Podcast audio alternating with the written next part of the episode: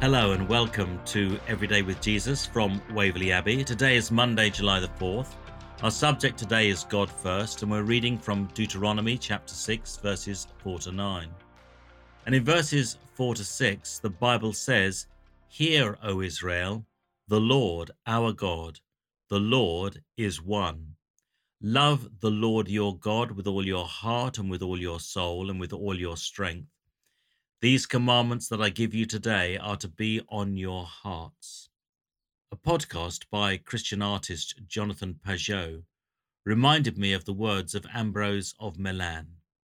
It is a noble thing to do one's kindnesses and duties toward the whole of the human race, but it is ever more seemly that you should give to God the most precious thing you have, that is, your mind for you have nothing better than that. When you have paid your debt to your Creator, then you may labor for humanity. Written in AD 397, these words resonate today. There is a danger that we dethrone God to serve well intentioned projects helping the needy. Whilst worthy, they remain impoverished gestures without devotion to God, our Creator.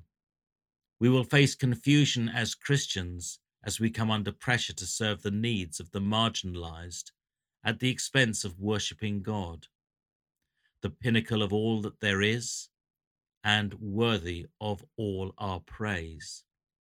It's perhaps easier to do good deeds than worship the unseen Creator. Yet without God, we have nothing and remain nobody. All meaning is forged within God's heart. And only as we ourselves are washed in the waters of baptism can we become a source of hope to those we seek to serve. There are moments in our lives when we must put God ahead of the moral and ethical demands of Scripture. For in denying God, we extinguish the light of God's Word, and the biblical ethical framework collapses. This has implications as we engage a secular world with God's truth.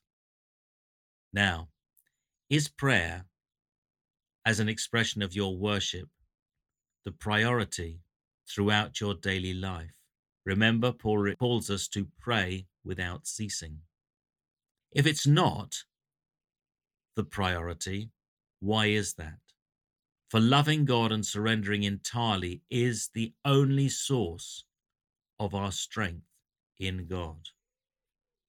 Now let's pray together. Lord, may I learn to worship you as my highest good and the basis from which I can serve the world practically, humbly, and effectively. Amen.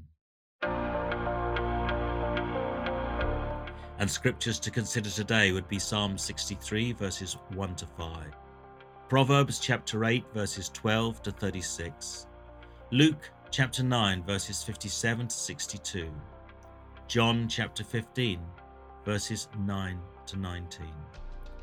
Do please join me again tomorrow for Every Day with Jesus, but for now, from me, it's goodbye and God bless.